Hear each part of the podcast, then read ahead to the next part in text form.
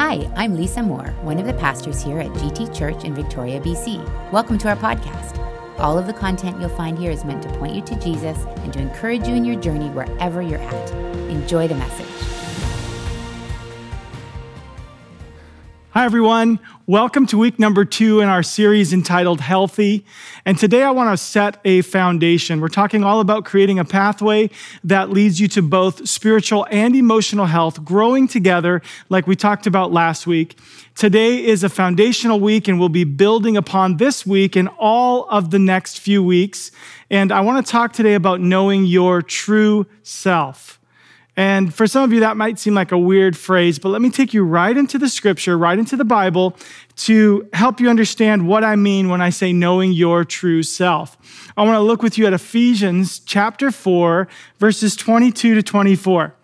And here's what it says You were taught with regard to your former way of life to put off your old self, which is being corrupted by its deceitful desires and now, verse 24, and to put on the new self, created to be like God in true righteousness and holiness.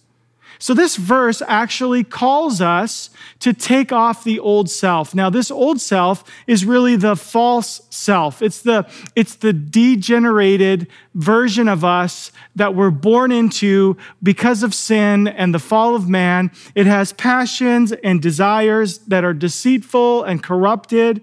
And we're supposed to put off that old self, which is actually our false self. And this is why because the verse that follows it tells us to put on a new self. Put on a new self created to be like God. So that's who you were actually created to be. And that's the person that we're asking you to consider putting on. And it says this created to be like God in true righteousness and holiness. That's your true self, created to be like God in true righteousness and holiness. So, this new self is the true self. So, how do you know your true self? Augustine said this Grant, Lord, that I may know myself, that I may know you. That is a powerful, powerful prayer. That I may know myself, that I may know you. In other words, in knowing myself, I begin to discover who God is. And here's the tension for us the tension is that the vast majority of us go to our graves without knowing who we really are. We unconsciously live someone else's life or at least someone else's expectation for us. I mean, there's examples of this all through our lives. You know, sometimes we live in a state of imitation where rather than trying to find out who we are, we simply imitate those that we would say are successful. Sometimes we have pressure that comes to us from our family to be something that just doesn't fit who we are. Sometimes we do what others want us to do because we get the feedback that we require. We get the affirmation. And so we create a cycle of not being who we are, but of being something else. And I want you to know, any of you who are there or have been there, you realize how overwhelming and exhausting it is to be somebody other than you. So, how do we do what the Bible is asking us to do?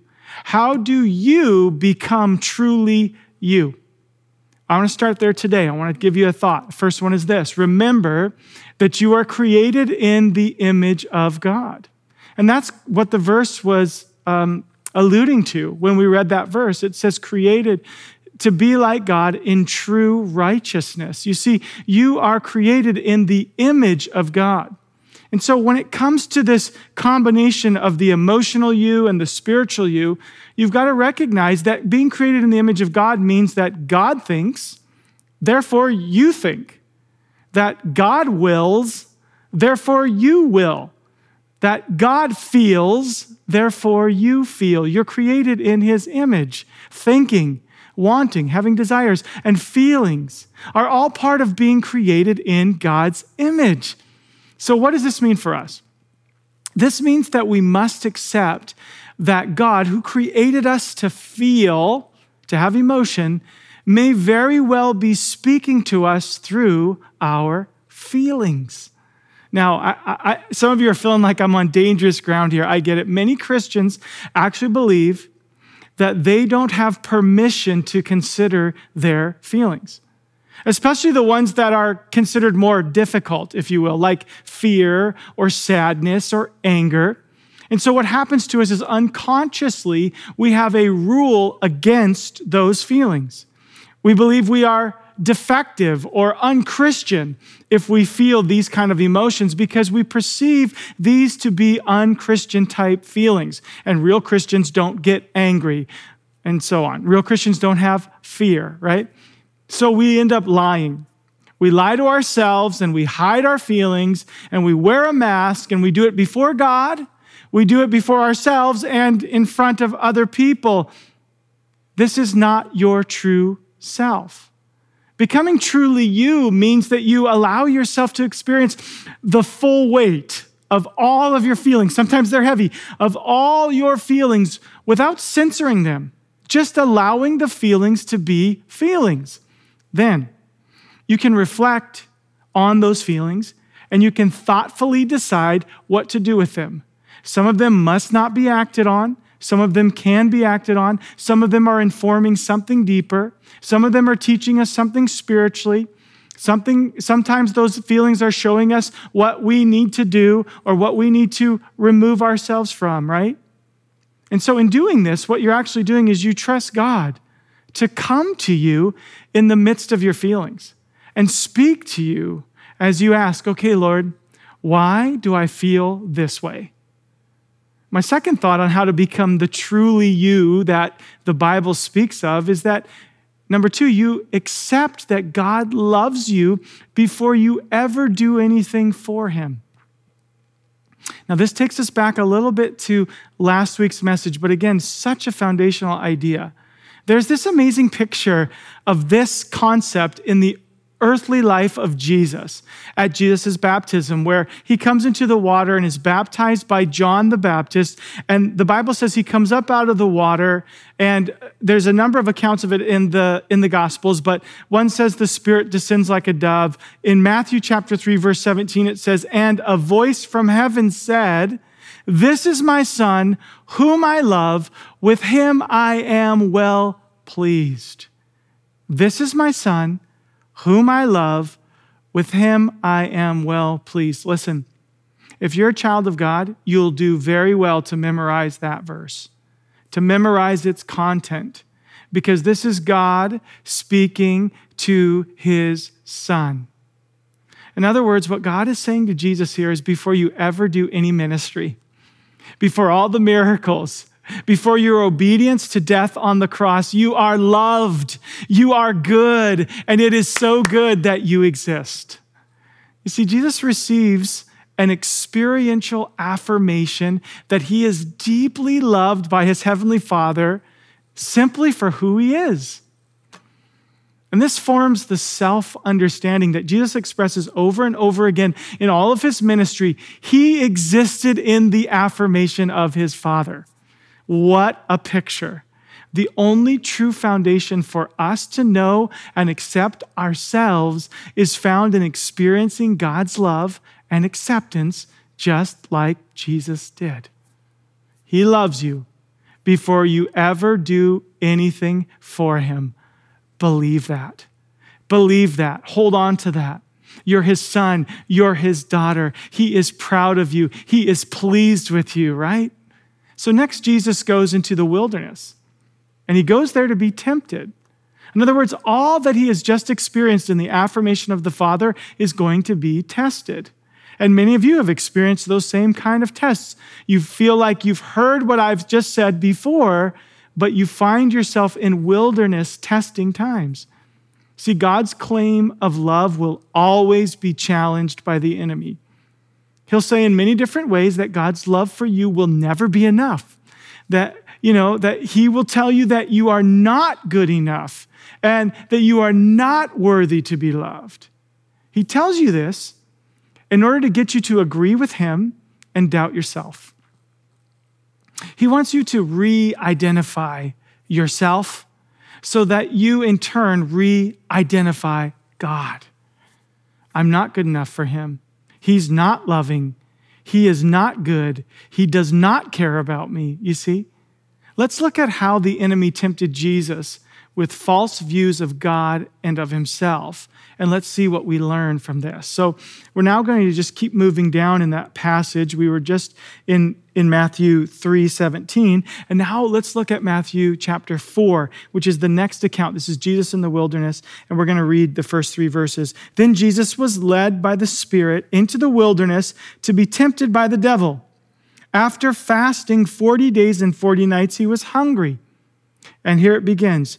Now, verse 3 The tempter came to him and said, If you are the Son of God, tell these stones to become bread. You see, he questions the identity of Jesus. If you are the Son of God. The first temptation that Jesus faced was this number one, the temptation to perform. What have you done, Jesus? Nothing. Hey, Think about yourself. What contributions have you made to the world? And many of you have felt the sting of a world that asks this same question of you, right? Yet, even more of us have bought into its fruit.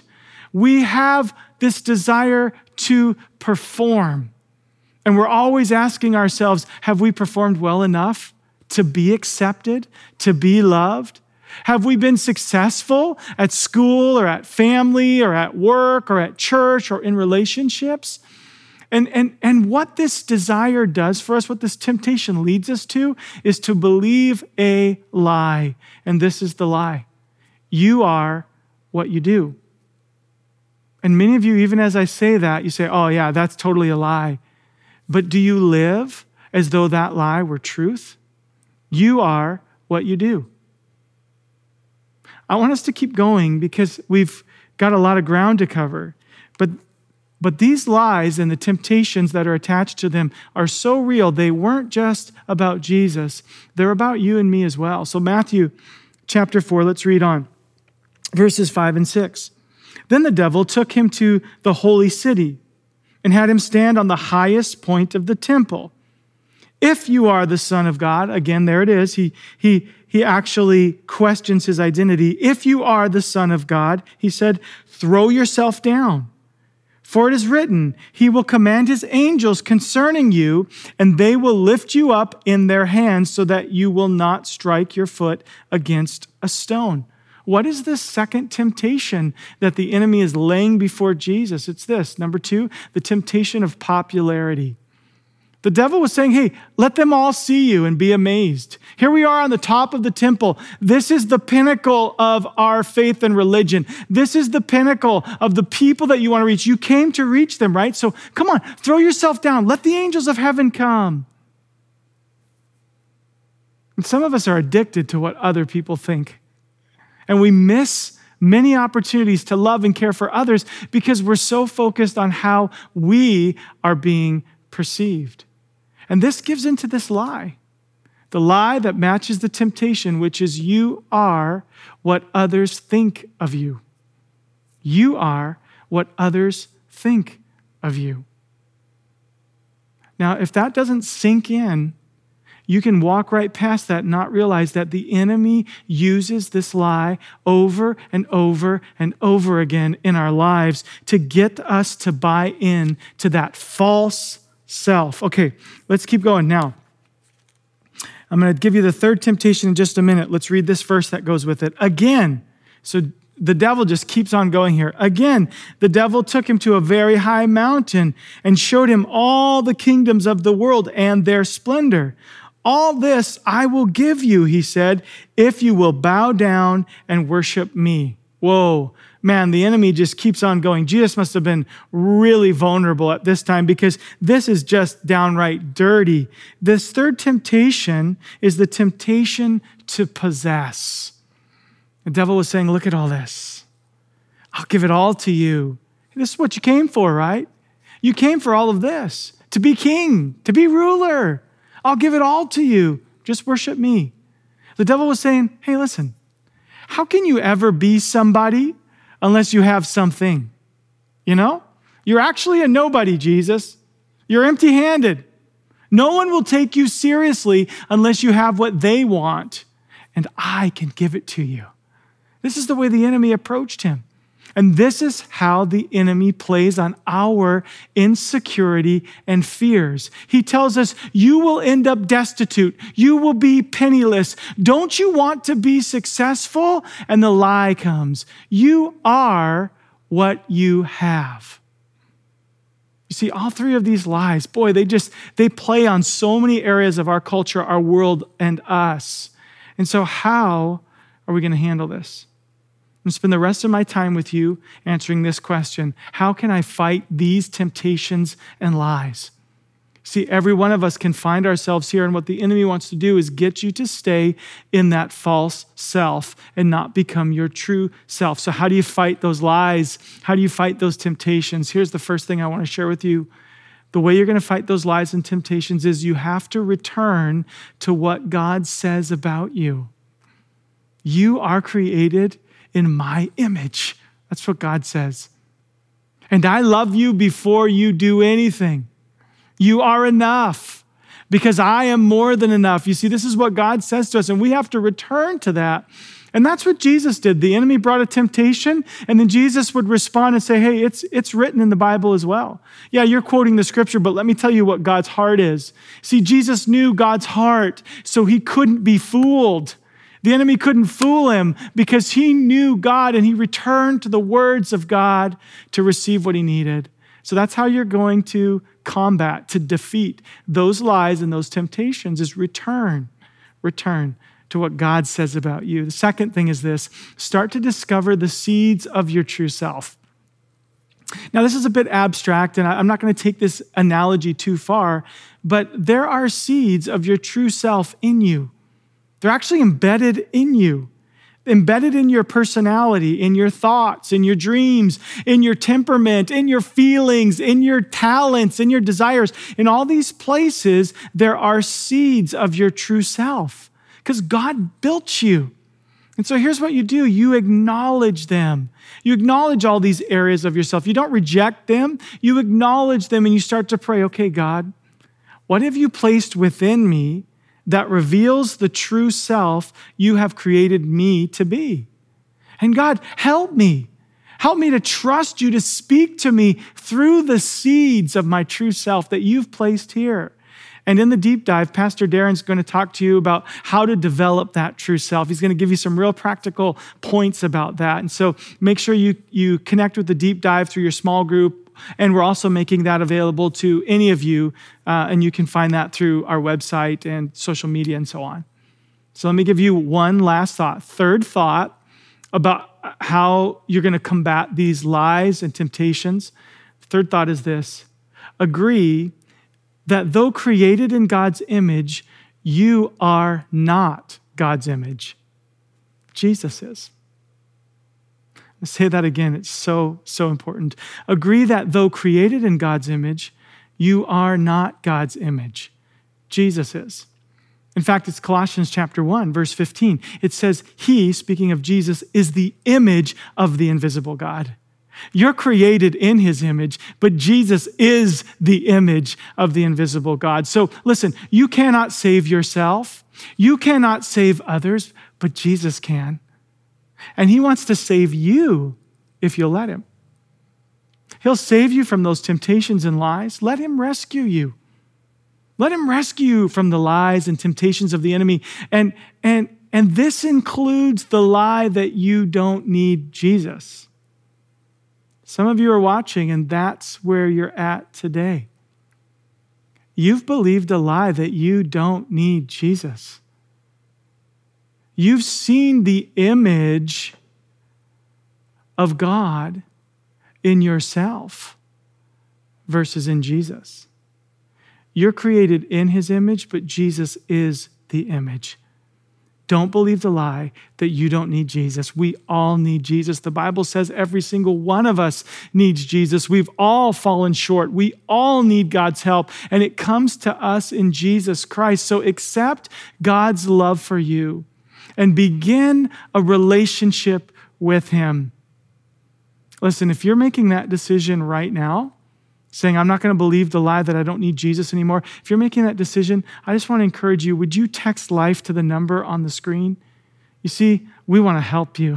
We know that making that decision is a massive step, and we want to walk with you in that step. We want to help you. We want to encourage you. You don't have to live life alone, and you don't have to do your faith journey alone. We're here for you. Also, you might be watching on our church online platform, and you'll see that there is a hand that you can click. And what you're doing in clicking that hand is you're saying, I want to commit my life to Christ. I want to tell you that's the best decision you could ever make. And we want to encourage you to do that. Do that today. Don't let this time go by. So, listen, today is all about moving. Moving from, from that old self, that, that false self, to that new self, that true self. And so we've unearthed so many things today. I just want to pray for you that God would now begin to lead you in this journey as we set now a very solid foundation to stand on. Lord, we together agree that your direction for us is that real, true self. Lord, begin to help us to unearth who that person is in Christ Jesus. Help us to begin to unearth that person that you've made us to be. Lord, not given to corruptible desires but Lord, being made new, that true self in true righteousness, like that opening verse said. Lord, help us. Help us not to believe the lies, not to fall to the temptations, but to really hold on to your idea of who we are, to hold on to your truth about us, to realize, Jesus, you are the actual image of God, and we so desperately need you. Lead us now in Jesus' name. And we commit ourselves to discovering and living out that true self. In Jesus' name we pray. Amen.